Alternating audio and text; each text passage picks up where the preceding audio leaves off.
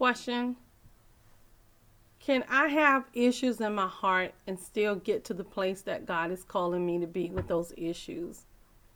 Then the answer is yes, you can get there, but you ha- at some point you're going to have to deal with the issues of your heart. How do you deal with the issues of your heart? You get in the word and find out what God is saying about that issue. Um, if it's unforgiveness, if it's hurt, if it's insufficiency, however and whatever you may be feeling about yourself. You got to know that the standard of the Word of God in your life is the Word of God. That's the standard. It don't matter what it is. Everything is measured by the very Word of God. And when we can apply the Word of God, and when we can just lend the Word of God to every situation in our life, it changes everything because a lot of times we're thinking that everything in our life is compartmentalized. Well, my spiritual part, my natural part, my psychological part, you know, my physical part, but that's not true because God is concerned about all of us. And as you begin to really search the word, and, and know what God is saying in any situation, then it changes everything because now you can come to that point of reckoning and you can recognize the issues of your heart because the Word of God tells us when our heart is overwhelmed and our heart condemns us, God is much greater than our heart.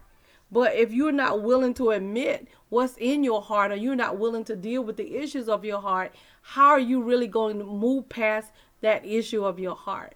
And so many times we think that silent gives consent. Silent doesn't give consent. It just says that that thing that we are not planning to address is not going to change.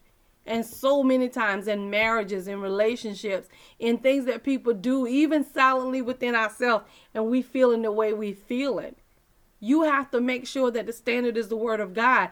And when it changes, you have to make sure that you apply the word of God and allow the Holy Spirit to guide you to all truth because you got to know that he can help you with anything if you're willing to face where you are. There's a solution in the word of God for every situation. But we just have to be willing to seek it out and willing to receive what God is saying, even when it is uncomfortable to receive. And this is the confidence that we have in him. That when we ask anything according to his will, he hear us.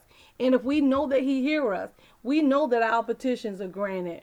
Real talk, Dr. Hancock.